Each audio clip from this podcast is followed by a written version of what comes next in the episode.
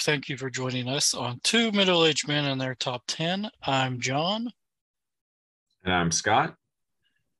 Uh, please check us out on our social media. You can find us on Twitter, Instagram, Facebook, and TikTok, all with the same handle at 2MAM Top 10. That's at the number 2 MAM Top 10.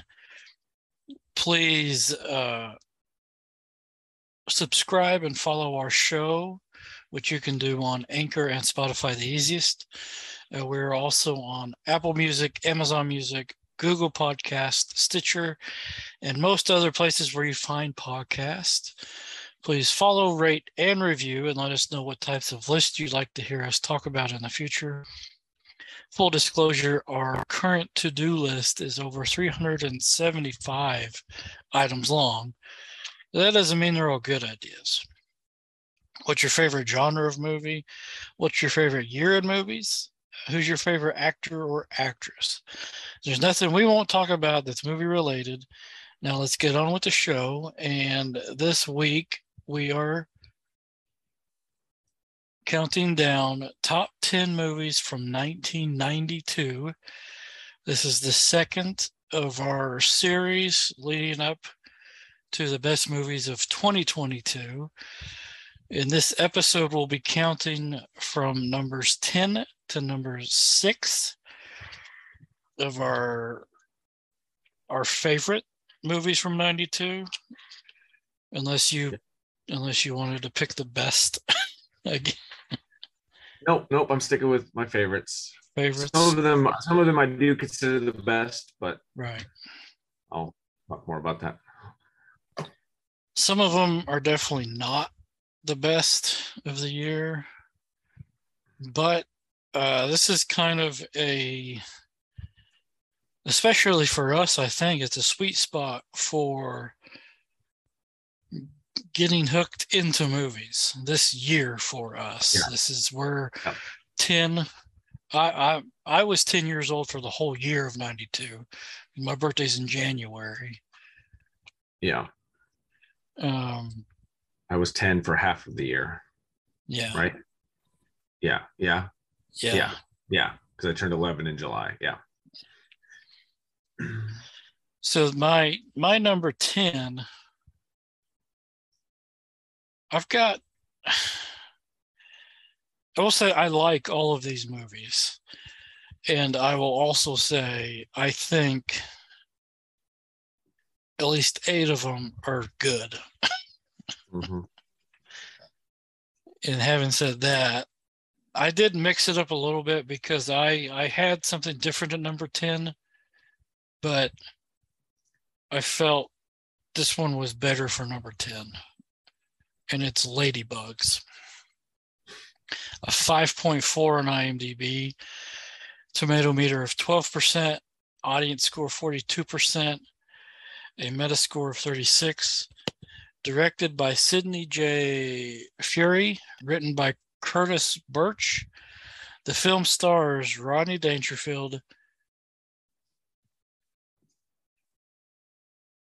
um, Jackée Harry, Jonathan Brandis, Ilene Graff, Vinessa Shaw, Blake Clark, and Tommy Lasorda.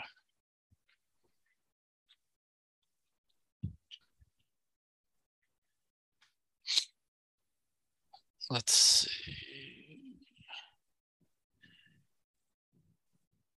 Where'd you go?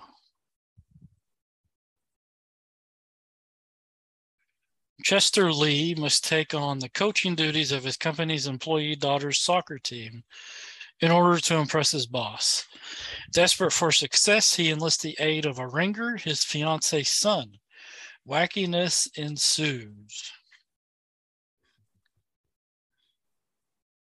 So this this one, I don't remember if it was an HBO movie. It was on a lot.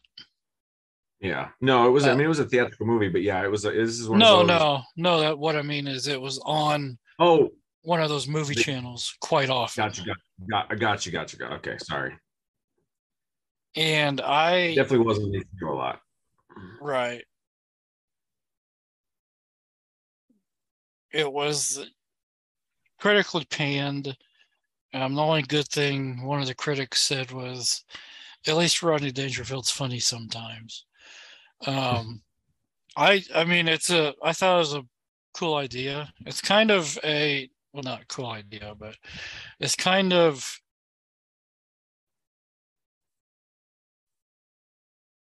sort of a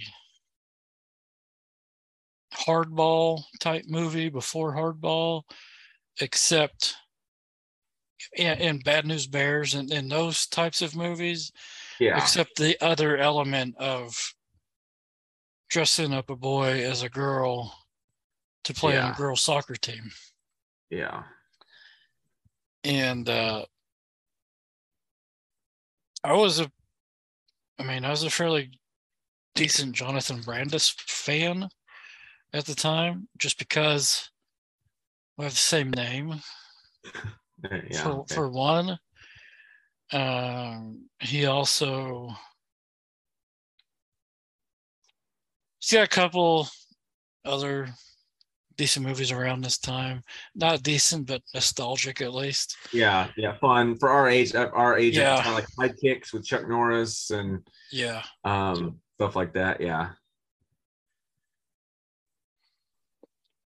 But uh, yeah, it was a. I like. There's like two quote unquote bar scenes. One with Rodney Dangerfield where he's, you know, drinking at a bar and the bartender's trying to help him and he's explaining what happens and he's like, and I dressed him up as a girl and I made him play with me. and the bartender kicked him out. And then later on, it shows Jonathan Brandis at like a, a malt shop, and he's like, "Give me another one," and he's just drinking milkshakes. But um, I think this is an adequate number ten. Um, it it's one of Dangerfield's the, the last movie before this he was in was Back to School or something like that, I think. Eight years prior. yeah. Way back in like 86. Yeah. Yeah. But uh, what do you think? Yeah, I, I like this. This probably could have ended up on last week's list on you know bad movies. Yeah. Um, you know we love. I, I you know I, although I, I already had several ninety two movies on that list. Um, but yeah, this I like. Yeah, I mean I like this movie. I, di- I didn't quite go that far um off the beaten path for my list. I mean the, movies I picked aren't aren't um you know that far off from being good movies. But uh, but yeah, I, I do like this movie. Uh, I love Rodney Dangerfield. Um, I mean, yeah, I mean, yeah, I mean, this, this, it's, yeah, it's not a, it's not a great movie. I get why critics panned it, but it definitely, especially like uh, at our age and, um, yeah, I mean, it is what it is. It's, it's funny and it's got Roderick Dangerfield, you know, doing his shtick and, and he's funny. Um, so yeah, yeah, I mean, I don't really have much more to add uh, than that. But uh, other than I, I haven't seen it in a while. Uh, you mentioned this before uh, in in some reference to something. Yeah. I, I really want to. I really want to go back and watch it because I don't think I've seen it probably since since the '90s, probably. Yeah. Uh it's probably been Yeah, at you- least have you rewatched it? 2000. For you, It's been at least since like 2000 for me. gotcha.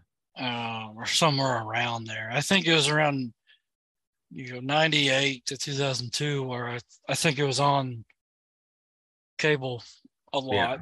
Yeah, yeah, yeah, yeah. Definitely definitely interested to to see it now and see if it's still at all funny or entertaining. Yeah. It's all it's also one of those where you know you feel sad for Jonathan Brandis as a actor and entertainer and as a person. So pay, I could pay a little tribute to him, put him on a list. yeah yeah i did i did like it he did, yeah he was he was a really likable you know good looking kid like I, yeah i'm surprised he didn't you know, go on to to more things. The last thing I really remember him in was that TV show SeaQuest or whatever. Yeah. Remember that show with the dolphin or whatever? Like that was late nineties. I think he well he was in in a movie where he was like a an assassin or something like that. I think that was one of the last things he did, and he was still baby faced. You know, he's um, 25 or whatever he was, 20 to 25. Yeah. He's still really baby faced, and Yeah. that's that's not too helpful unless if if you want to move on and do more serious things, but you can only keep playing high schoolers. That's kind of difficult.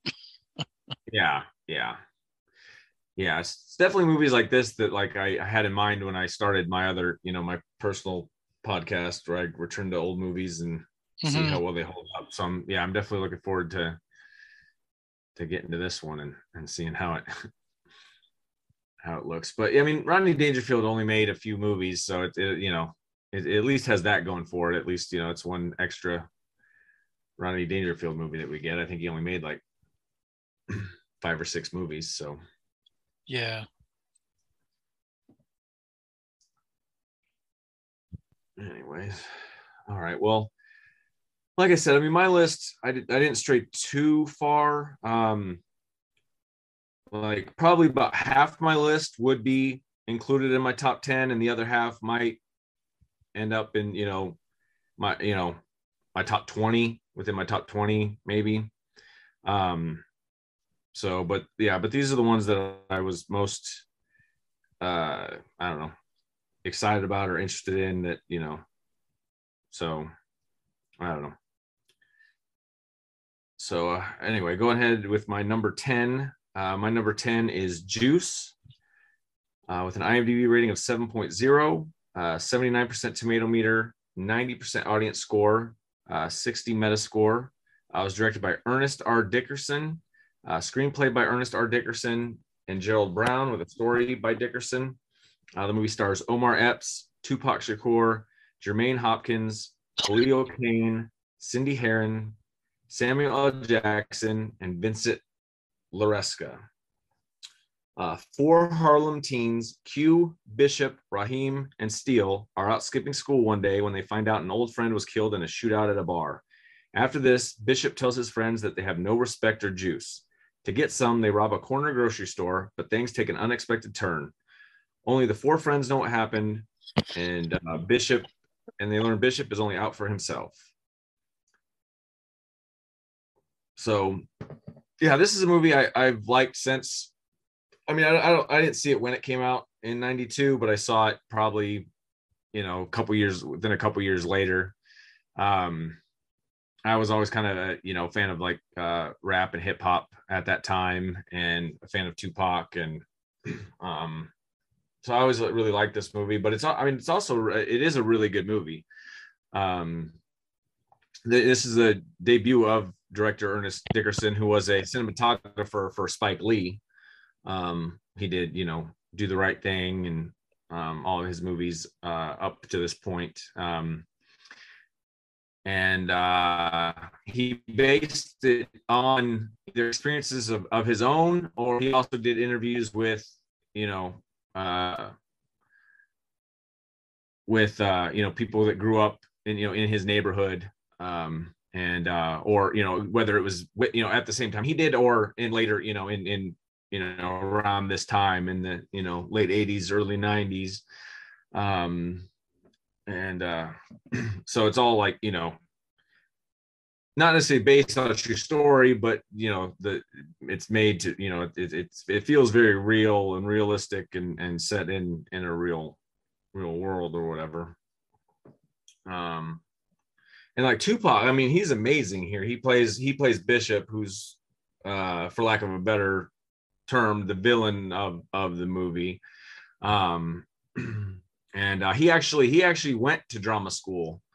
Um and actually you know so he actually is trained somewhat um to you know to act and it shows. Like he definitely has has the the, the chops for it. Uh, he actually went out for the the other lead the the quote unquote heroic hero um, Q, which is played by Omar Epps.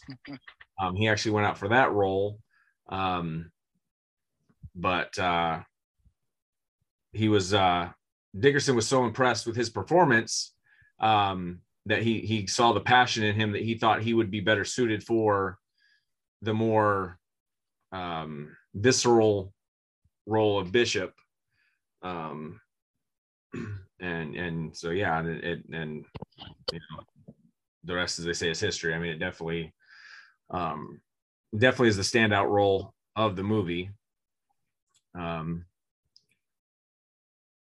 but uh, yeah, so yeah, I mean, th- th- this this is yeah, like I said, this has been a, a favorite of mine. Um, I, yeah, I did this. This definitely wouldn't necessarily be in my top ten. Like I said, it might, might be more like you know 18 or you know 17 18 if i was listing um accurately you know the, what i think is the best movies but i yeah I, I definitely really like it. So yeah i think it's a, a suitable number 10 for this sake of my favorites. Um what are your this is on my to watch list while i was researching 92 yeah, it is on Paramount Plus. Uh, yeah, I just saw that. Yeah, I've got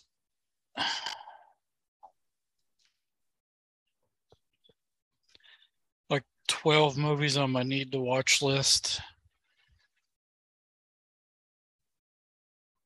that they they piqued my interest when I just went I just went down 92 to see which ones I've seen and then made my list and then went back to see what I think I should watch. Yeah. And nothing I didn't get to any of those. I I rewatched yeah. some of the ones that were already on there just so I could better um fit them in order. Yeah.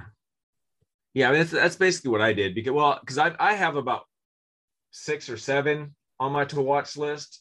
But once I decided not to try to not to do the best of, but my favorites, yeah. I was like, well, th- none of those are going to be my, you know, I've got my favorites.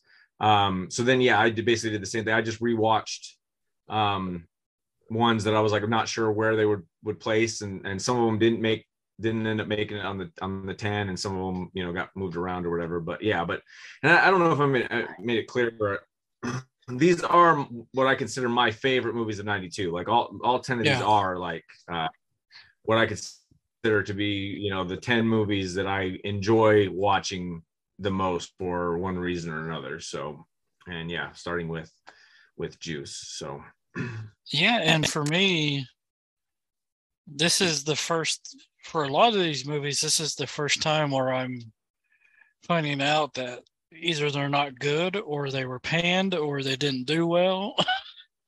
Because yeah, they when you're 10 years old watching them or how you know 10 to 12, you're like, oh, this is great. Why yeah. why does it and then now I'm sitting here I'm like, why yeah. Why didn't you like that, Mr. Old Man? Which some yeah. of them, some of them clearly stood the test of time, and some didn't because we not. Uh, this is going to be a bad example, but we've never talked about Juice before, right? Yeah. Right. But are there movies on your list that we have talked about before? multiple yeah. times. Yeah. yeah. So yeah. And so. so my my number nine is one of those that I didn't know it wasn't good. I didn't know it wasn't good. I I loved it when I watched it originally. I've rewatched it within the last 10 years, I think. Um, and it's another one of those uh, I felt that I wanted to pay tribute. So my number nine is Toys, a 5.1 on IMDb, tomato meter of 29% with an audience score of 39%, a Metascore of 40. Directed by Barry Levinson. Written by Barry Levinson and Valerie Curtin. The film stars Robin Williams, Michael Gambon, Jack Warden, Joan Cusack, Robin Wright, LL Cool J, Donald O'Connor, Arthur Malet, Jamie Foxx, Julio Oscar Machis Oso, Blake Clark, Yeardley Smith, and De- uh, Debbie Mazar. And this was the big screen debut for J- Jamie Foxx. Eccentric toy maker Kenneth Zevo, played by Donald O'Connor, last wish is that his brother Leland, played by Sir Michael Gambon, takes over the running of the business. Leland is out of touch with toy making and reality too. The business should really have been given to his nephew, Leslie, played by Robin Williams, who was much more like Kenneth. When Leland starts making weapons instead of toys, Leslie decides to take action.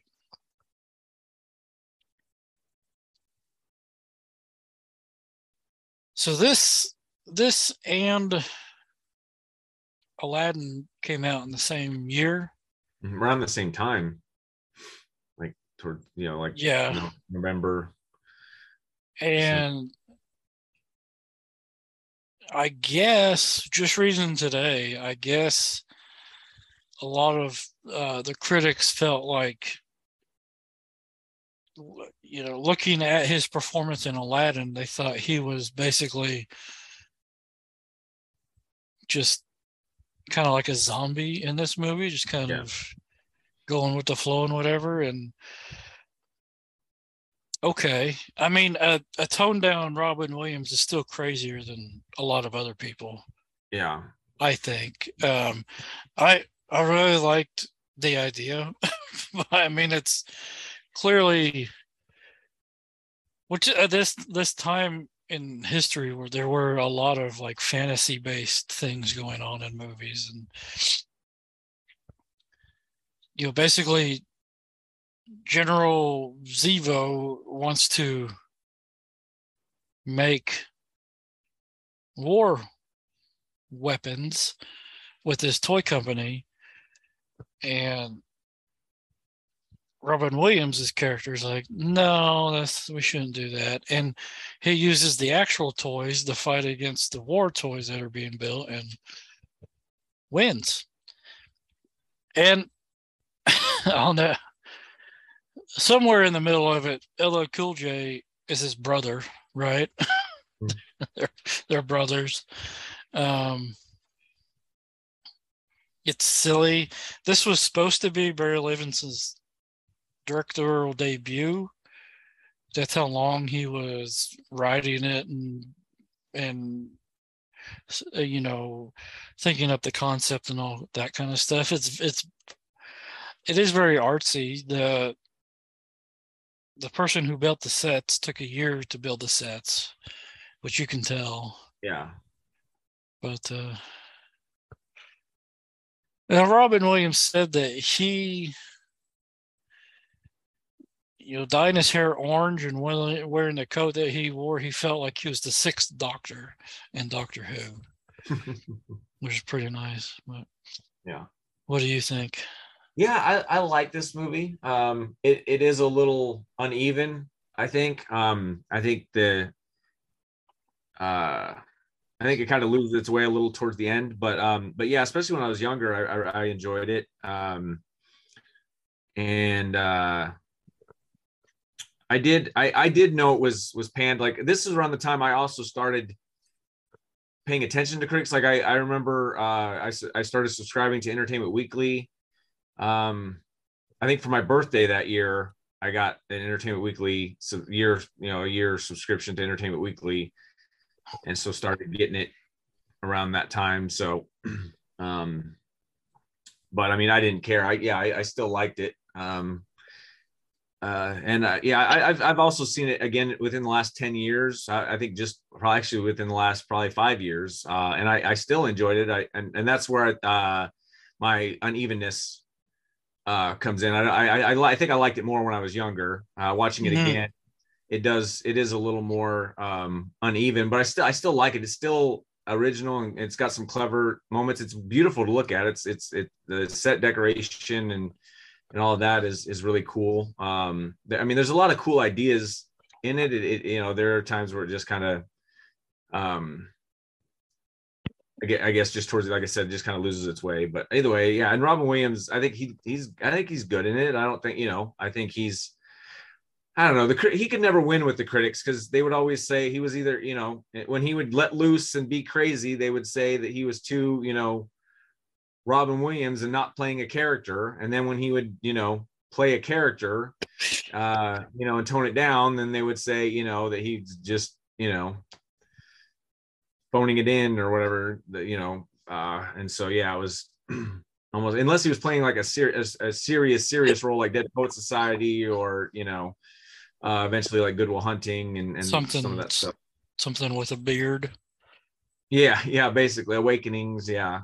Um but uh but yeah um yeah again uh yeah this this this probably could have made my last week's list um as well. Um probably even more so than Ladybugs. Because yeah, I, I do have an affection for this movie. I do think it's better than than what its reputation um, suggests. Um, but uh, yeah, so yeah, good choice. Yeah, good. Uh, yeah, I'm glad you chose this and championed it.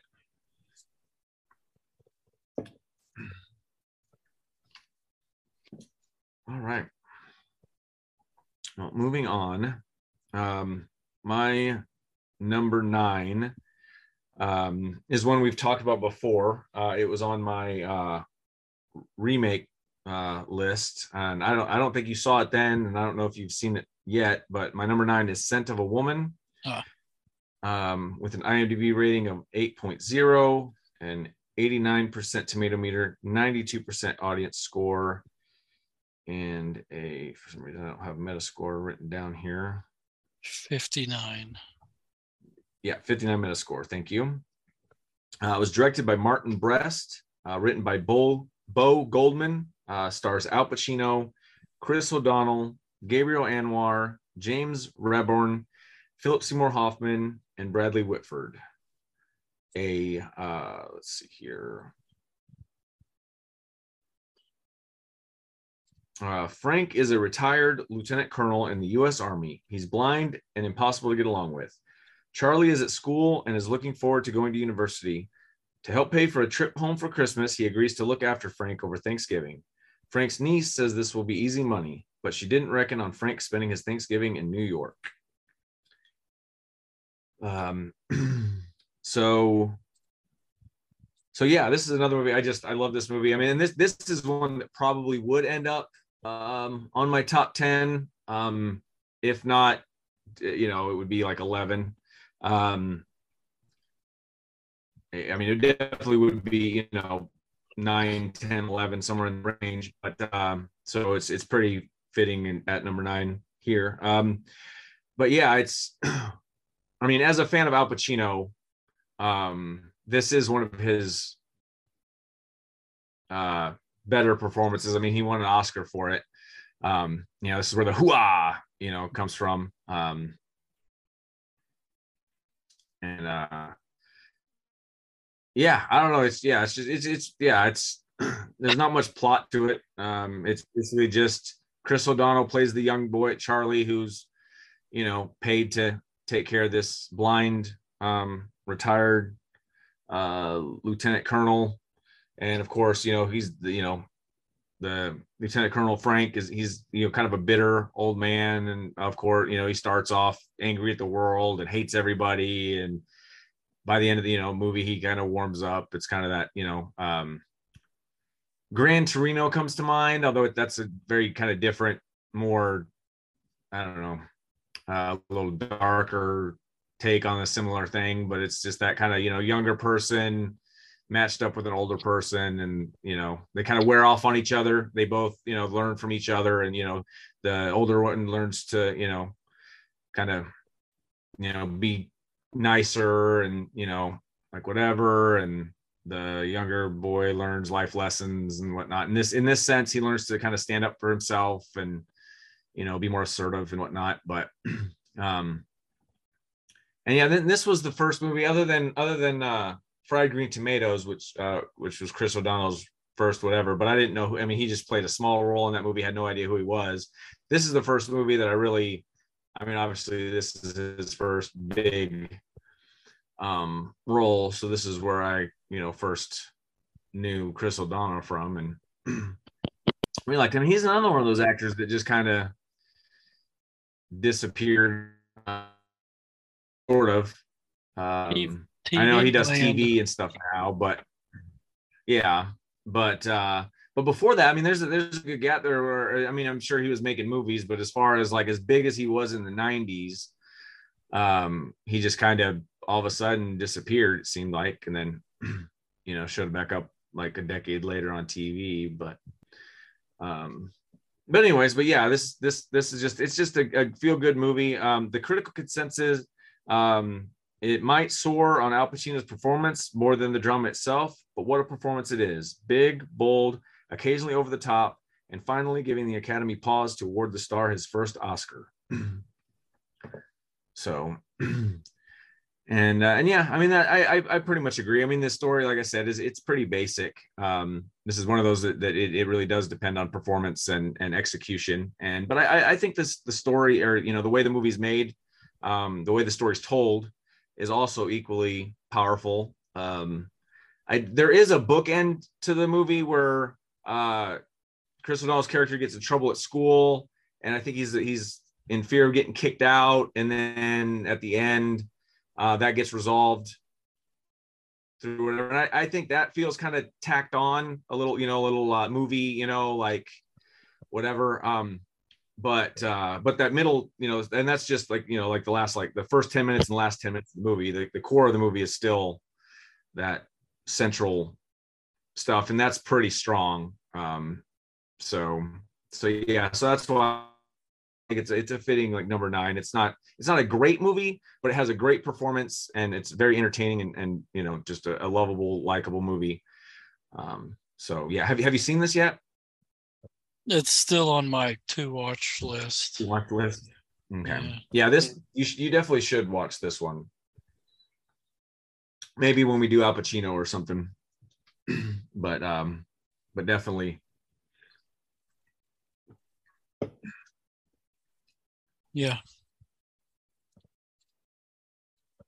Yeah, definitely a must see in my opinion. So yeah, the only tidbit I, I, I forgot to mention is that their the first choice to play Frank was Jack Nicholson, and I could see that pretty well too.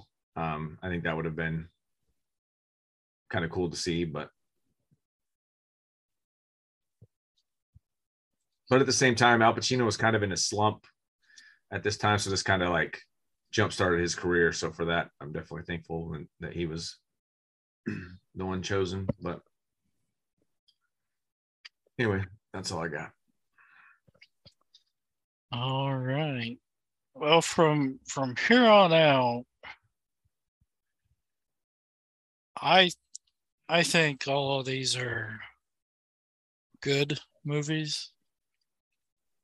And my number eight is uh, the first one on my list that I watched, that I rewatched. I watched it last night. And it is Forever Young, a 6.3 on IMDb, tomato meter of 54% with an audience score of 53%. Directed by Steve Miner, written by J.J. Abrams. The film stars Mel Gibson, Jamie Lee Curtis, Elijah Wood, Isabel Glasser, George Wendt, Joe Morton, David Marshall Grant, Robert Hy Gorman, Veronica Lauren, Art LaFleur, and Walt Goggins in his first big screen appearance. Walt Goggins is one of those you don't know the name, but you know who he is. Yeah, we talked about him recently. Yeah, he's in um, American Ultra. Oh, yeah. Okay. All right. Last week. A 1939 test pilot asks his friend to use him as a guinea pig for a cryogenics experiment. Daniel McCormick wants to be frozen for a year so that he doesn't have to watch his love lying in a coma. The next thing Daniel knows is that he's been awoken in 1992. So, like I said, I rewatched this last night, and I it was already on my list. I just didn't know where it was going to be, and I rewatched it, and it ended up here at number eight. Um, I didn't realize J.J. Abrams wrote the script, which he um he sold it I believe he sold it for like two millions, two million dollars. And it, he, in the name of it, the name of his script when he wrote it was, I think, Pieces of Daniel or something like that.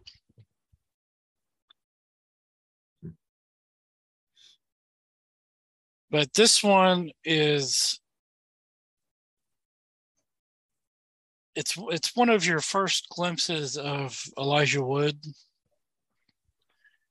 and he's a terrific kid actor in general. He's good in this one. Um, Mel Gibson's likable, which is nice.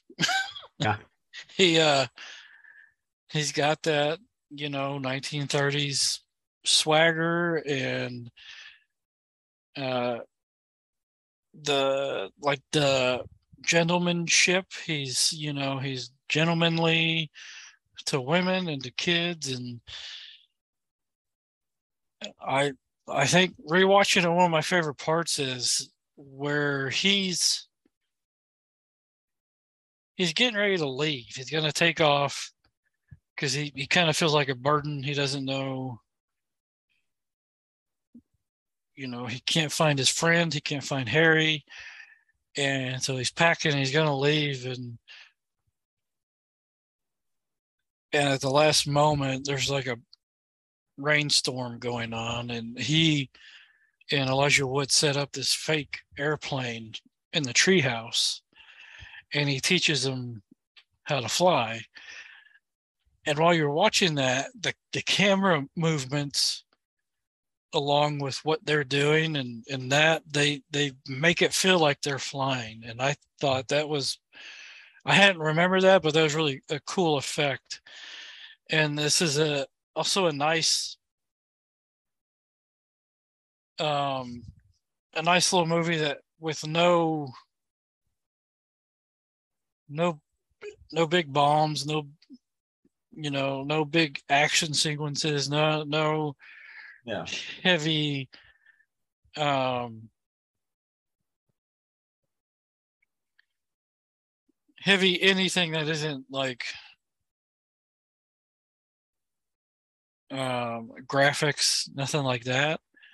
Yeah. I liked i liked the the aging effect they did with him as because it finally catches up with him and he starts aging like before their eyes. He goes from however old he was supposed to be. I'm not sure, maybe 25 or something.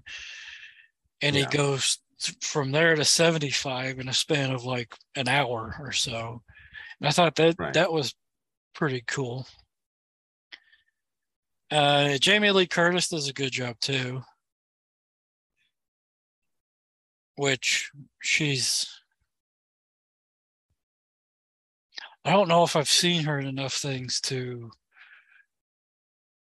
to pin her down in any way. Uh, she's just she's Jamie Lee Curtis. So yeah, yeah. uh, what do you think? Yeah, I like this movie. Um, it's uh, yeah, I, I this is another one I haven't seen in years that I've been meaning to to rewatch as well. Um, I, I I do remember liking it a lot when I was younger. Um, it does have a you know it's kind of a charming old fashioned storytelling uh, and story. Um, and I've always liked Mel Gibson. I was a big, you know, uh, as an actor, uh, I should, you know, definitely clarify that. but, um, but uh, you know, especially back then, um, you know, he was one Mm-hmm. of my favorites. Um, you know, um, in the you know late '80s, early '90s, or through through the '90s, I guess. Um, He And- had and yeah. some he had some really cool like non-action movies in this time frame. yeah, yeah. A year after this, he did that, "The Man Without a Face." Yeah, that was- yeah, like that was his one too. directorial. That was his directorial debut, and yeah, that one was really good too. So yeah, he does he does show here, you know, like acting skills. It's he's less he's less Mel Gibson, quote unquote Mel Gibson in this movie. He's you know, um, not the cocky. I mean, he is a little bit, but as far as I remember, but like what I think of him, in this movie isn't the cocky lethal weapon guy, but you know, a more more of a subdued performance. Um, and uh, yeah, the, one of the scenes I do remember is that treehouse scene. I didn't, I don't remember the the camera movement stuff that you're talking about, so that's cool. But yeah, I do Mhm. remember that. That's one of the scenes that I really remember uh, that sticks in my mind um, from the uh, from the movie. But uh, Yeah, and this is a good predecessor to Idiocracy. yeah, yeah, the the setup and Yeah. whatnot. So yeah, it's definitely got an interesting premise in it. Not yeah, I, I like it. It's a charming little movie. Uh, like I said, I, I haven't seen it in years, but but it's definitely one of those that has stuck with me that I you know I still have fond memories of, and uh, yeah, I do agree. It's a it's a good movie. So yeah, good pick. All right. Well, moving on to my uh, number eight. Uh, my number eight is another one that uh, would probably make it on my top 10. And again, probably around this spot. Um, but my number eight is Unforgiven. Uh, with an IMDb rating of 8.2, uh, with a 96% tomato meter, 93% audience score, 85 metascore. Uh, directed by Clint Eastwood, screenplay by David Webb Peoples, uh, stars Clint Eastwood, Morgan Freeman, Gene Hackman, Richard Harris, Saul Rubinek, Frances Fisher, and Anna Thomson. Uh,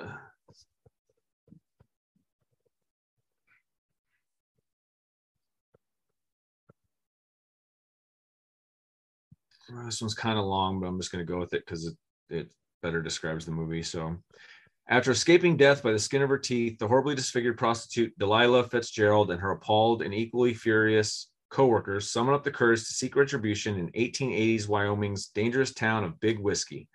With a hefty bounty on the perpetrators' heads, triggered by the tough sheriff Little Bill Daggett's insufficient sense of justice, the infamous former outlaw and now destitute Kansas hog farmer William Munny embarks on a murderous last mission to find the men behind the hideous crime. Along with his old partner in crime, Ned Logan, and the brash but inexperienced young gunman, the Schofield Kid, Munny enters a perilous world he has renounced many years ago, knowing that he walks right into a deadly trap. However, he still needs to find a way to raise his motherless children. Now, blood demands blood. Who is the hero and who is the villain? So, I I've yeah, I mean, this is another one of those movies. It's just it's just such a great movie. It's just, it's so entertaining to watch. I've seen this movie several times, um, and uh, I've never been a fan of westerns. Um, along with horror, it's probably one of my my least favorite. Um, definitely not anything I ever get excited about. Um, and uh, so I mean, I I, I don't I, I didn't watch this movie probably until late '90s probably. But when I finally watched it, I, this is probably one of those that might be considered. I can't believe I haven't seen this, even though I did see it not too long. But it was just like, well, I remember watching it and be like, I don't know why, because I mean, it won Oscars. You know, it was the best picture of '92. I think I had it on that list, or one of us. I think we talked about it before on that on that list of best picture, top ten best picture winners. But uh, but anyway, but yeah, I just wasn't something I was was into. But yeah, it's just it's because to me, I mean, it doesn't matter that it's a western. It's more about the characters and the it, you know, it's just this this showdown between um, Clint Eastwood and Gene Hackman Um, Clint Eastwood being the the hero, and Gene Hackman being the evil sheriff. Um, Sounds and, uh, familiar. and lots of characters. yeah, and uh, yeah, lots of characters. You know, along the way. You know, Morgan Freeman as his his longtime partner, and um, yeah, I mean, it's just an immensely entertaining movie. Like, just the characters are well developed. Um, it just, it, you know, I don't know. it just, you know, you just, I don't know. I always get involved in it, no matter how many times I've seen it. I, I always like, I start watching it, and I just, I get into it and get excited and highly entertained by. Um, I mean, I don't necessarily think it deserves to one best picture. I don't think it's like the best movie of 92 or even like a, a that great of a movie. It's a great Western. Um, and you know, it's definitely, uh, definitely one of my favorite Clint Eastwood movies. Um, but, uh, but yeah, I don't, I don't, you know, it would, it would bear, like I said, it would probably barely make my top 10 of the best movies, um, of 92 like i said probably around the same same spot maybe but yeah as far as just entertainment like i like i said i have a i do have strong affection for this movie and really enjoy it so uh, what are your thoughts Yeah, I'm pretty sure it was on your list because I couldn't I couldn't speak about it back then because I hadn't seen it in so long. I still can't speak about it because I haven't seen it since. I um from probably seventh grade on, you know, we we moved out. My mom married someone, so I had a stepfather who would regularly watch um, Clint Eastwood westerns and John Wayne westerns, and that had the opposite effect because he'd also watch Steven Seagal and all all that other man quote unquote manly stuff, and those are somewhat. I have some kind of affection, but I got turned off of westerns because Yeah. he was such a hickerbilly, and that that that remind me of him, and I don't want that. yeah i yeah i can understand that but I would. You talked about it so many times. I probably need. I probably need to rewatch it and, and pay attention. It is included among the 1001 movies you must see before you die so I haven't. We haven't hit that number yet on the. No. no but uh but hopefully we will and at that point if, if not if you haven't seen it by then that'll at least give you a chance to Well, attention. I imagine because we have top top ten Clint Eastwood movies, so I imagine. that too so i guess it depends on which comes first Yeah. But it like it's it's appealing now because of because of who's in it, what the story is. Morgan Fre I mean all all of these people who are you know nearly too old to act, you know, and in fact Gene Hackman's been retired for like 10 years or 15 years. 20 almost 20 years he retired in Yeah. like 2004 so yeah And Clint Eastwood said he retired and then he came back. yeah i was gonna say he, uh, he's he's retired like five times now he's he's like 95 and still you know or something like that 90 Yeah, And Richard Harris died like 10 years after. He died around 2000, yeah I think, when well 2000 I think Gladi- 2002 right after Gladiator. Yeah, yeah. Well, he, he made he played- made the Oh, he was- Dumbledore. He played Dumbledore, yeah. He he, So I think he it was played 2000. I think 2000, 2003. he played Marcus Aurelius, who is Yeah, a really cool figure in history. But it, I mean, it, it is now. It's kind of like with the horror stuff going on. The the you know the ones we've seen this year, the horror and um, not mystery, whatever. Don't worry, dollar, Thriller, darling. Yeah, whatever. thriller, thriller. Yeah, those. Yeah. I don't know. Maybe maybe I needed to grow up and take some anxiety meds so I can watch these. Yeah.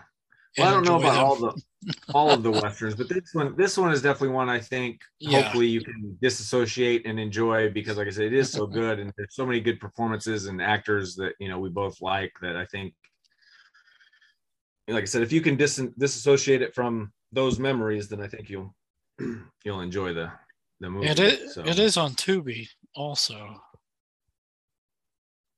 Is it? Yep. Yeah, it was on HBO Max at one time because I, I, think I think when I we did the best pictures, it was on HBO Max. I, I remember watching it again then. But um, but yeah, speaking of John Wayne though, um, the writer uh, he based this movie, the, the the general idea of this movie on the book The Shootist, which okay. ended up being into, made into a movie, which was John Wayne's last movie, which is he plays a similar character where he's you know old and retired, and he comes out of retirement to avenge this family, these you know these people that are harassing this town or whatever, which is pretty. It's I mean it's a pretty basic staple for westerns, I think, um, especially when you have like an aging um actor because I think I mean Clint Eastwood has, has done this in several of his movies where he's kind of like uh maybe not old but uh you know a guy who wanders into town and ends up like you know yeah. say like I you know like Pale Rider or yeah. Highway High Plains Drifter I mean they probably half the westerns he made have that similar you know kind of thing so. Yeah. Dirty Harry with a horse. Yeah basically yeah so. The shoot i mean i if i remember right john wayne almost never died in any of his movies but i think he died in that one. Mm-hmm. yeah. Yeah and good for me my favorite john wayne movie isn't a western so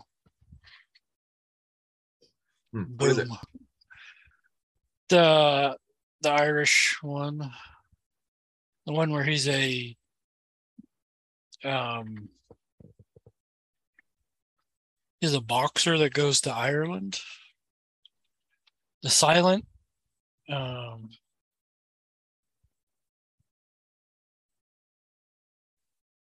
I don't know. I mean, I haven't. Quiet, the quiet, the quiet man. That quiet, quiet man. Okay, yeah, I, I, I've heard of it. I've heard that it's a really good movie. I, I honestly, other than the shootist, I don't know that I've ever seen a John Wayne uh, movie to be honest with you. I, well, I was never, yeah. like I said, I was never a fan of westerns, and so I just kind of associated with that.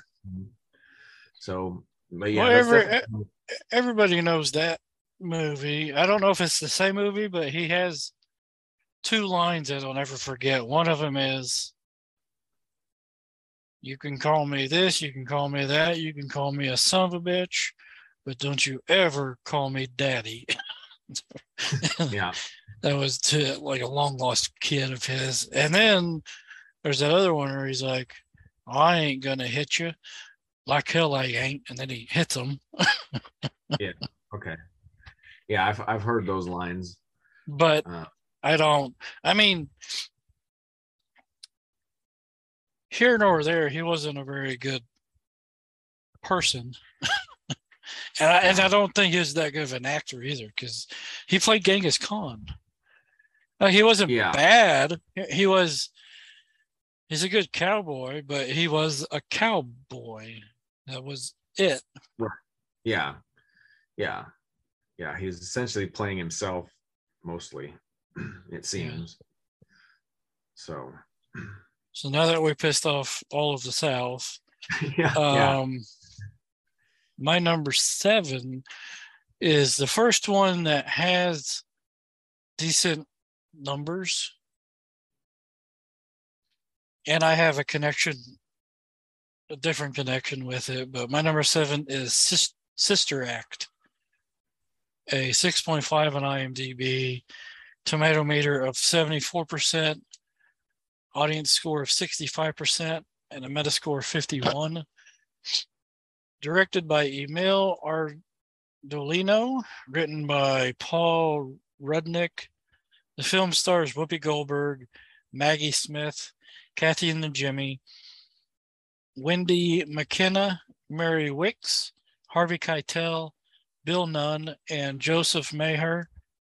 The singing for Wendy Makkena was dubbed by Andrea Robinson.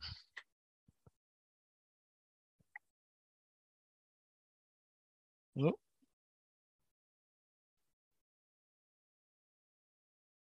When a nightclub singer is forced to take refuge from the mob in a convent, she ends up turning the convent choir into a soulful chorus, complete with a Motown repertoire until the sudden celebrity of the choir jeopardizes her identity.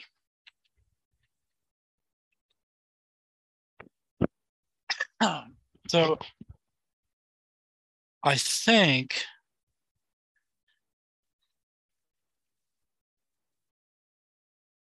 they're not in here. I have a a, a photo album from a trip we took to Seattle when we were kids for Christmas time, and it and I don't remember the year, but it was after 92. I think it was 93 or 94. And I can remember watching this movie with my grandfather and everybody else there during Christmas time. And it, it was so good. Like the when you're around 10, I guess you're kind of that's that's you're a couple years away from your your taste in music like being fully developed because you you start off with liking what your parents listen to and maybe what your grandparents listen to and and then there's a shift like i can remember when i was i think 14 or 15 when i first heard um fuel by Metallica on the radio. And I thought, oh, here's a whole new thing that I didn't know about that is my personality for high school now, you know, kind of. Yeah. And this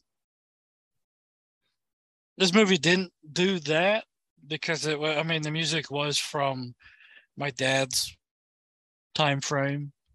Yeah. You know, old Motown stuff, but it I don't know. I just loved. I I love this performance, the singing in it. Um, we were raised Catholic, so that little connection was really cool at that time. Yeah. Yeah, I I went to a school that had nuns who taught, and um, I had a I had a, a little crush on uh, Makkena, Wendy Makkena, who played Sister Mary Robert, mm-hmm. the little mousy mm-hmm. nun. Yeah.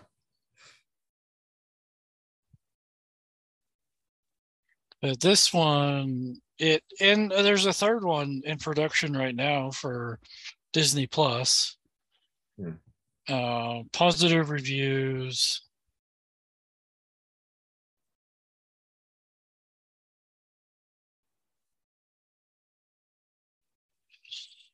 Roger Ebert had some grumpy cakes before he watched it. Two and a half out of four. He liked Goldberg and Wickes, uh, but he said slow pacing and trouble integrating the organized crime scenes into comedy film. It sounds like universal problem. Uh, yeah. But um, it won nothing major, but it won several, uh, you know, best actress for Whoopi Goldberg and new new supporting actress for Kathy Najimy. So, what do you think? We we have talked about it before too. Have we? Uh, yeah. Okay. Because I've brought up Sister Act three before. Okay. Yeah, I I I don't remember. I yeah, I, I don't know. I don't really remember talking about it, but uh, yeah, I, I do like this movie. Um, I I'm kind of although I do kind of have similar feelings of you with with Unforgiven, where um, my my sisters like this movie a lot. I have two younger sisters, and so they watched it quite a bit. So I kind of was kind of over it. Like I just I kind of grew to kind of dislike the movie almost, like just got tired of it.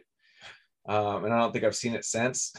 um I feel like I've seen it enough. I would like I mean I, I think I'm ready to to watch it again. Um but yeah, so it's another one of those I haven't seen in, in years, but I still I mean this out of all the all, all of them that we talked about, I remember um very very well because I've seen it so many times. In fact, I saw it in the theater like two or three times um because I grew up in a town where we we only had one theater like it showed one movie at a time and so when a movie was popular it would stay for weeks and so um I remember this being there for like three or four weeks in a row um well it and so I saw it, it held it held, I just read, let me bring that back up. It held the number two spot for three weeks in a row.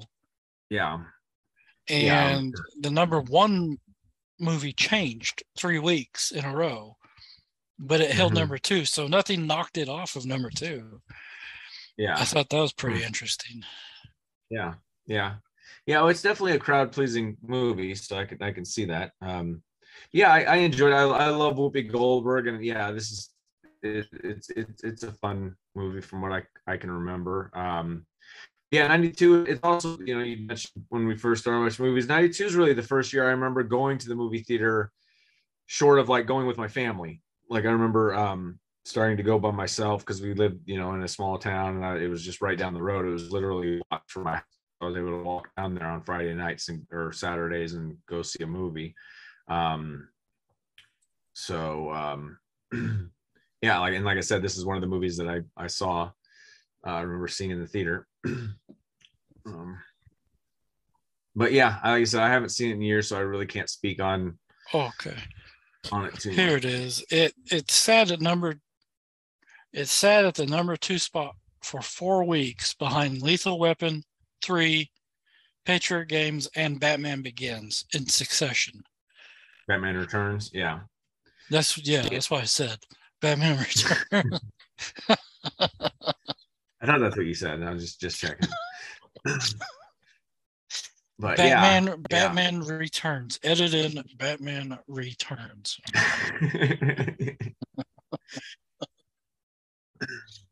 but yeah, no, this is really good. I almost re- I almost rewatched this movie because I had a feeling it might be on your list. Um, just because it is it is you know one of those movies. If I hadn't been tortured by it, it might have ended up on my list. It, it is one of those that just, you know, you know, just good movies of 92, just the, you know, the, the memorable, one of the more memorable, uh, entertaining movies. So, um, so yeah, I don't, I don't know, even, even begrudgingly, I don't know that it would have made my number 10. It probably would have been close. Um, but, but yeah, I mean, it's, I, I do have strong affection for it. It's, it's such a good, like, kind of like Forever Young. It's just, it's such a good, uh, pleasant, wholesome, fun, just entertaining, just you know, um, yeah, kind of movie. It's it's hard to hard to think of anybody not liking it. I mean, I, I guess critically, I mean, I, I, can see where it's it's kind of um, its plot's not real airtight. It's not, you know, if you if you really want to, you know, critically analyze it, I guess, but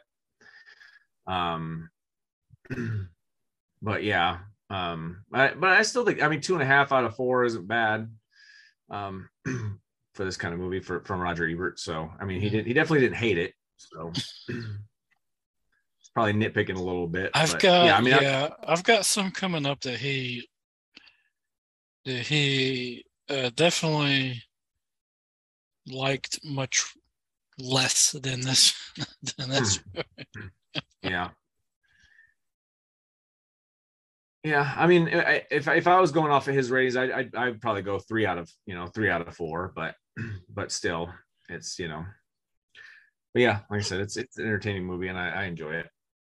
It's another one I look forward to returning to. All right, moving on to my number seven.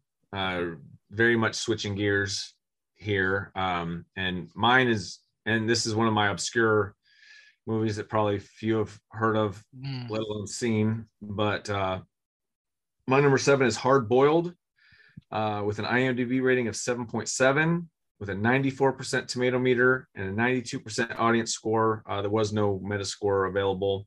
Uh, it's directed by John Woo, uh, with a screenplay by Barry Wong, uh, story by John Woo.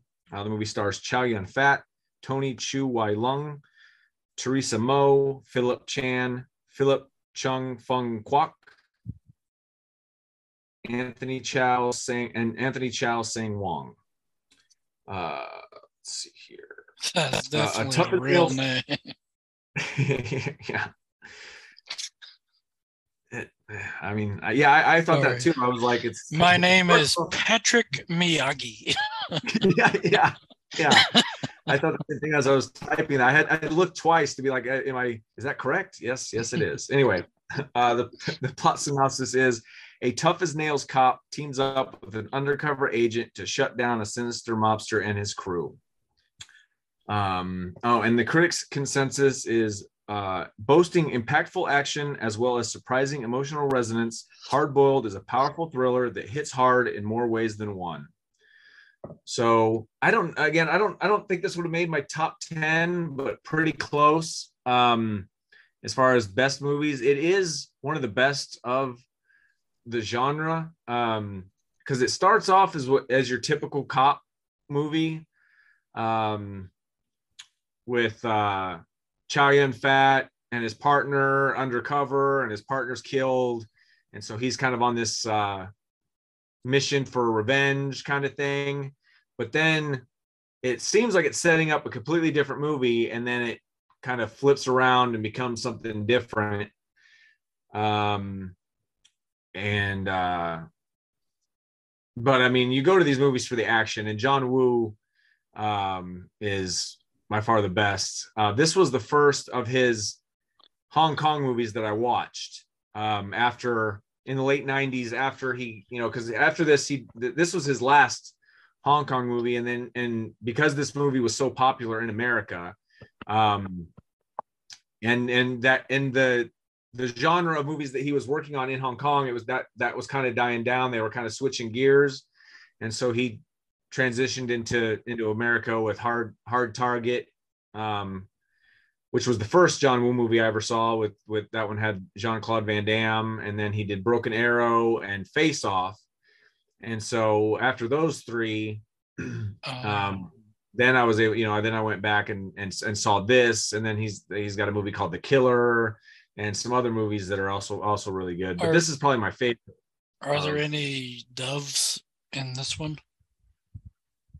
No, uh, there are birds, um, but no doves actually. Um, although I mean, he, he did it, it did originate before this, but for for some and, and I might have missed it. I did rewatch this movie, um, and I I, I may have missed missed that scene, um, possibly, but um, I not, nothing recognizable, um, because I was I was I was looking, but um, but in the movie The Killer, um, which I think was his movie before this, or you know, uh, anyway, an earlier movie of his that I think is where that originated in. But anyway, um, but yeah, it's just a really good uh, action movie. Uh, I probably would have liked this movie even more um, if I saw it around the time when it came out around '92.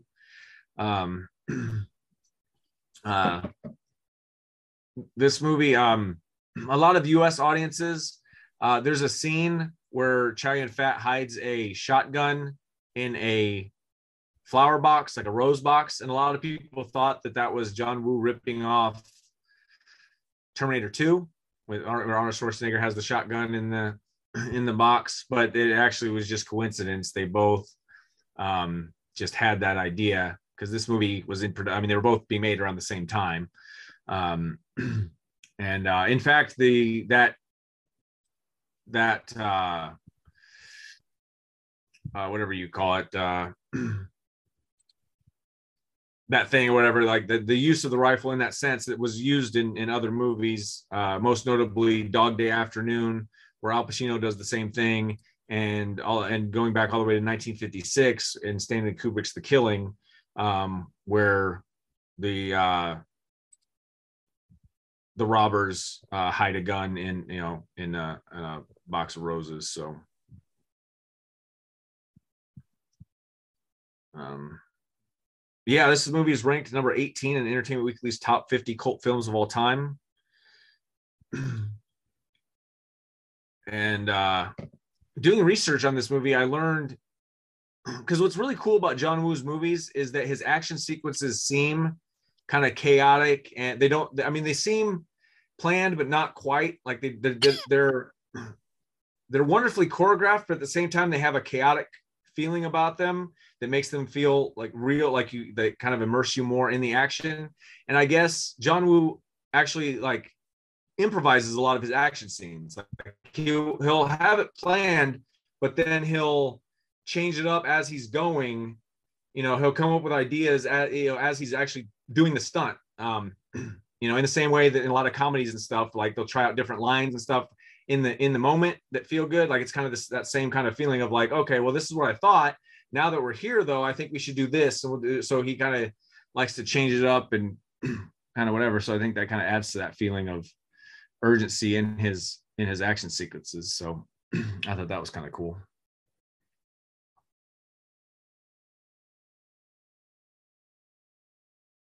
And I guess the budget for this movie was only four million dollars. Um, which is which is impressive if you see the movie because it's I mean the action sequences alone are you know seem like they cost you know millions of dollars so it's pretty impressive compared to you know the equivalent of what Hollywood was doing at the time. Hmm. Um, he he did it on only four million dollars. Uh, I, am assuming. Have you seen this? Have you ever seen this movie? No. Is it? It says it's in Cantonese and English. Yeah, there... well, you can you can watch it dubbed. Um, oh, okay. I, I own it on DVD, and you you you have the option of watching it in um, Cantonese or uh, dubbed. Um, I've seen it in both. I, I rewatched. I watched it in English just because I, you know, so that I, if I missed something, I could hear it. Um, because I have a new puppy, and he kind of takes my attention away from the TV a little bit, so I have to, you know. so so I made sure I didn't miss anything. I had anyway, but.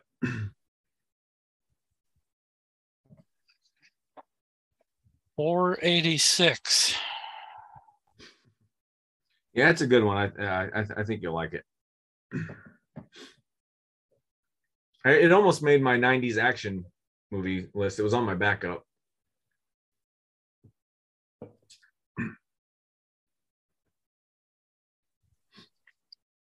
Let me see.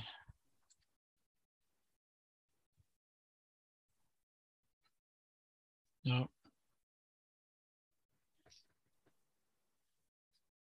was not on my need to watch list. yeah, which honestly, I technically because movies like this, it's weird. Like, because technically for me, it's 92 because it came out in the US in 92, but it might be considered when you're looking stuff up and like looking at lists, like it might be considered a 91 because I think that might be when it was actually released in Hong Kong. But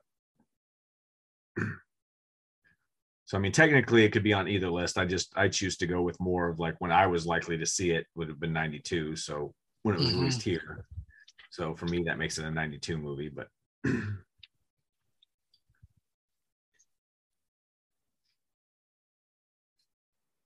All anyway, right. Well, my number 6 mm-hmm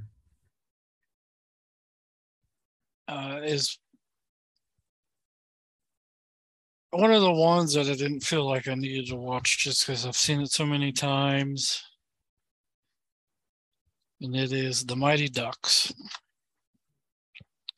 A 6.5 on IMDb, tomato meter of 21%, an audience score of 65%, directed by Stephen Herek, written by Steven Brill, the film stars Emilio Estevez, Joss Ackland, Lane Smith, Heidi Kling, Joseph Sommer, Joshua Jackson, Elden Henson, Shaun Weiss, Matt Doherty, Brandon Quintin Adams, Vincent LaRusso, Marguerite Moreau, Jane Plank, Danny Tamborelli, and Jussie Smollett.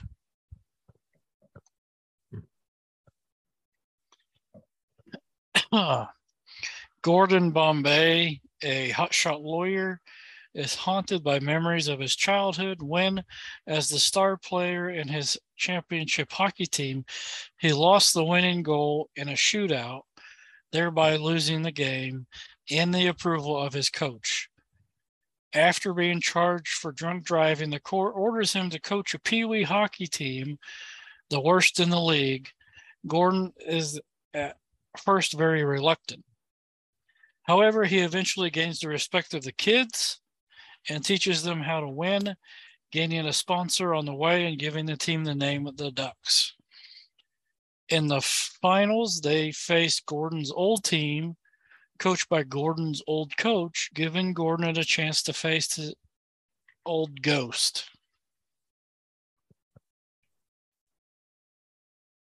So before when I mentioned that um, Ladybugs was kind of like some of those other movies.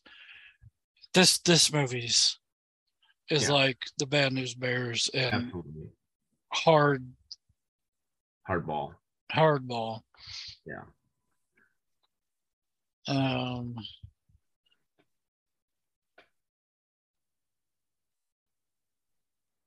I don't know. I'm I'm a sucker for hockey movies.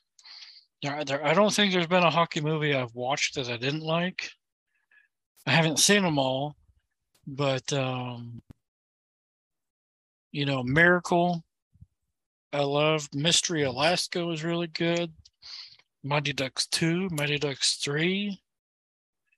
They brought back a TV show. Yeah. on Disney. Go ahead. What'd you say? I was just gonna say I think you're going a little too far by including Mighty Ducks three in that. But Oh, well, yeah, they're in college and the- right, they're yeah, or or a prep school. yeah, yeah. I'm saying I liked it. I didn't say it was good. okay, This fair enough, fair enough. this one though, I mean, it, it puts uh, a lot of these kids grew up to continue acting. Um, some attempted to have themselves harassed and and that kind of stuff. But we don't need to get into that. Um, Matt Doherty, who played Les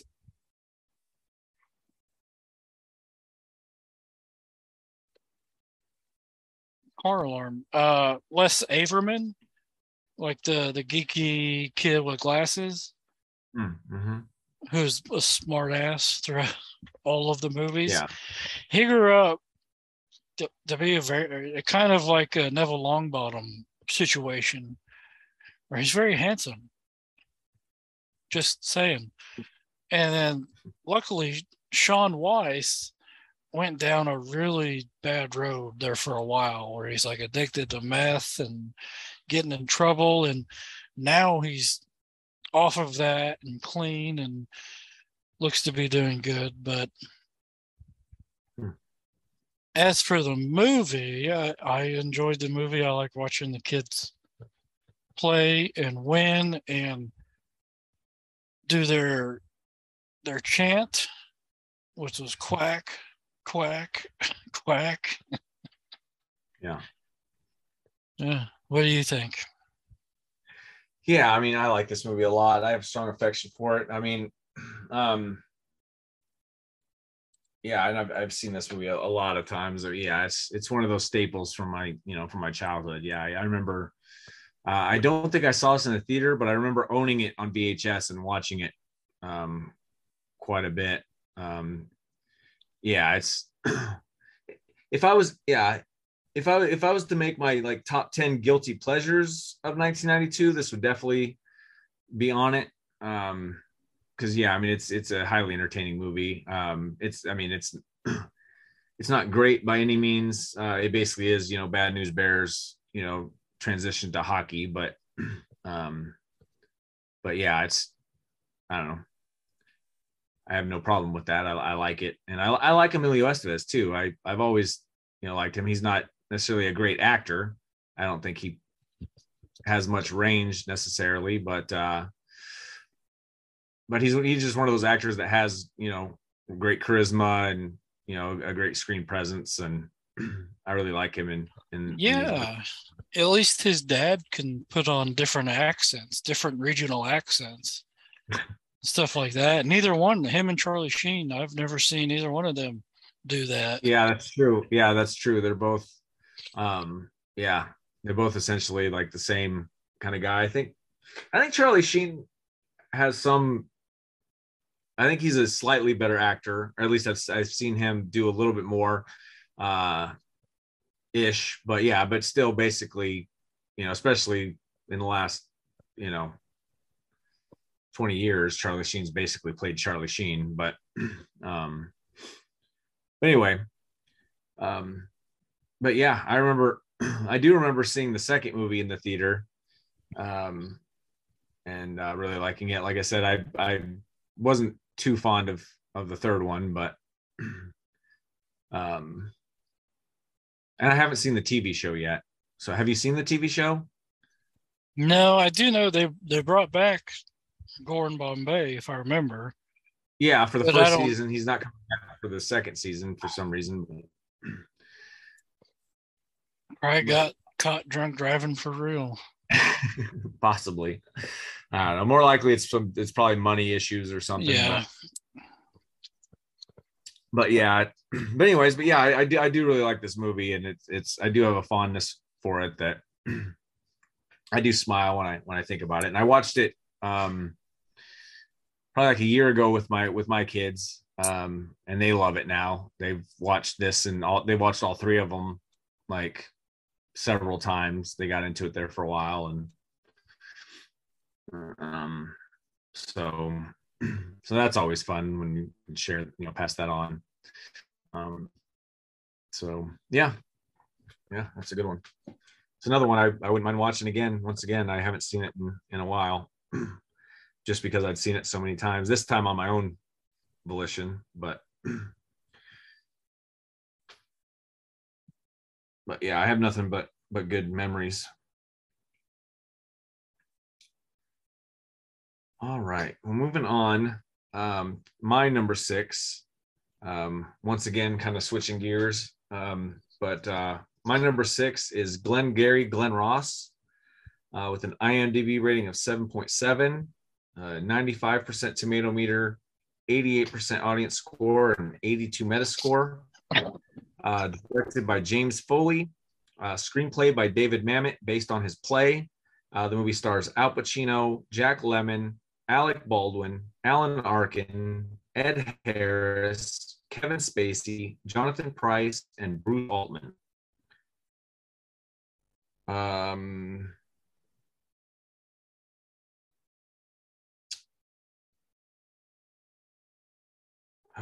I mean, neither of these are really good uh, descriptions, but um, I guess I'll just go with the shorter one. Uh, an examination of the me- me- uh, sorry, an examination of the machinations behind the scenes at a real estate office. Um, so yeah, so the movie takes place in kind of a, uh, I don't know, uh, kind of a, a low level sales office. Um, kind of one of those you'd see in like a strip mall just uh and uh you know uh these kind of down and out guys who aren't doing too well and uh they're trying to win i think steak knives maybe and along with like a cash prize um to the top salesman. And so it shows like the the under um undermining kind of things that they'll do in order to get a sale. And um and um, Jack Lemmon um, plays. Uh, Jack Lemmon and Al Pacino are two of the main salesmen that we see, um, and Jack Lemmon kind of has a. Uh, uh, what's it called? Uh, whatever of conscious, like conscience, like a uh, crisis or change, yeah, change of conscious, crisis of conscious, whatever. Where he kind of, you know, isn't happy with how you know the you know morally corrupt um he's become you know willing to be in order just to get a sale you know like kind of essentially tricking these families. Um so uh, yeah yeah i think christ is conscious is the term i was looking for. Um but uh yeah i mean this movie is is highly enjoyable uh highly entertaining. The dialogue is is great. David mamet is a great uh dialogue writer. Um he's pretty famous for it. Um I mean, he's wrote he's written scripts for many. Uh, he's written many plays. He's written scripts for many movies, including The Untouchables. Um, but um, a lot a lot of the pleasure of this movie comes from watching the the actors and and the performances. Um, and um, it's also famous. There's a speech that Alec Baldwin gives uh, involving all you know ABC always be closing. Uh, there's a you know there's a there's a big monologue that goes along with that. That's that's really good. Um, but yeah, I just uh, like I said, I, I I really like this movie based on the performances, but also it, it is just I don't know, it, it's very entertaining to watch.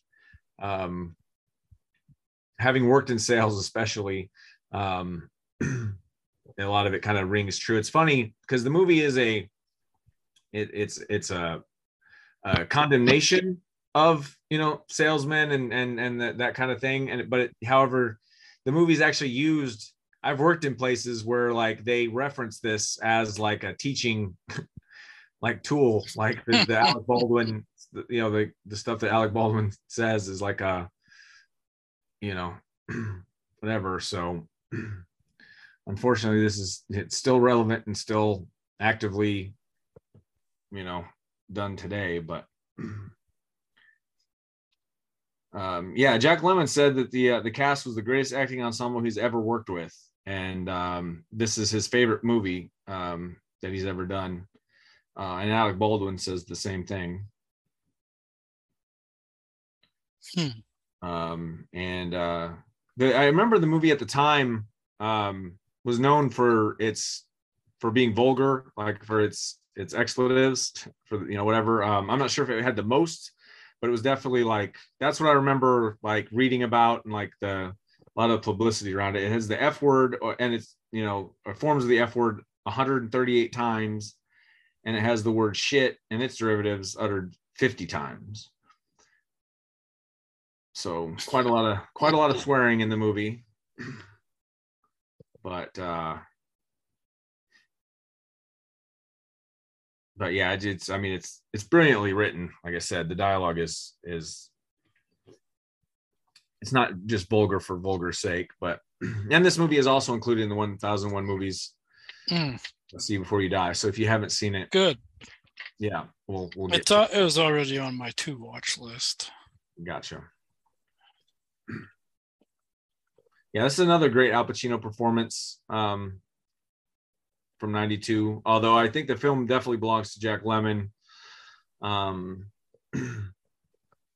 and and alec baldwin who like i said in, in that monologue alone kind of steals the whole movie but it's really jack lemmon's i mean his character it's really his character that we follow in the movie that we're really invested in so. But yeah i definitely highly recommend it. It's you know it's another one it's not very plot heavy. It's just mostly about character and and performance and it's yeah definitely one of the better. It's it's one of those that you can tell is based on a play but it doesn't feel like it's just a filmed filmed play. Like it, it definitely like it op- not only because it opens it up but also just because it it you know um it just it, it just feels alive. It just feels very you know like with, with the dialogue and the performances you really get caught up in it. Um i don't know they get to leave the office every once in a while. Oh yeah, that that too. Yeah, yeah. yeah. That must be nice. yeah, but yeah, it's it's it's it's really good. So yeah, and I guess the, the play was expanded upon. I guess the Alec Baldwin character didn't actually exist in the original play. Um, and uh, ironically, though, I guess a lot of people consider the film because David Mamet wrote the screenplay as well as the original play. Um, and a lot of people think that the screenplay is actually better than the original play. so I don't know. I've never seen the original play or or whatever, but but I, I having seen the movie, it is it is pretty great. It is definitely one of the better written. I've never, of- other than there's a there's an app that I had for a while was like the Broadway app, and I watched some productions on that, but I've never gone to a play. yeah, That's something that needs to happen. yeah. I I've seen a couple. I've gone to like the Springfield Little Theater or whatever and seen a couple. hmm Um, but uh, but yeah, I mean that's about it. I really I, I want to see Hamilton. I really wanted to see Hamilton. Yeah, yeah, I've seen it on Disney. that's that's. I haven't been able to sit through all of it on Disney Plus yet, I've watched it like three times. but I think it. I think it'd be better if you were sat there, Oh, unable to leave. yeah absolutely yeah i mean it is it is three hours long but i also like i also like had the the soundtrack like Mm. long before watching it so i was familiar with it so but uh yeah and i guess there's a, i guess there's a play uh, aladdin like the, like a broadway play of aladdin and i guess it's coming to jqh or whatever I don't know about that, but I know Bluey is coming. i saw that too i saw that Bluey's yeah. coming. yeah i saw that too which i i i, I would i equally want to see both uh actually i love bluey Bluey's fun. it's great I have eight Bluey stuffed animals in the living room right Yeah. now.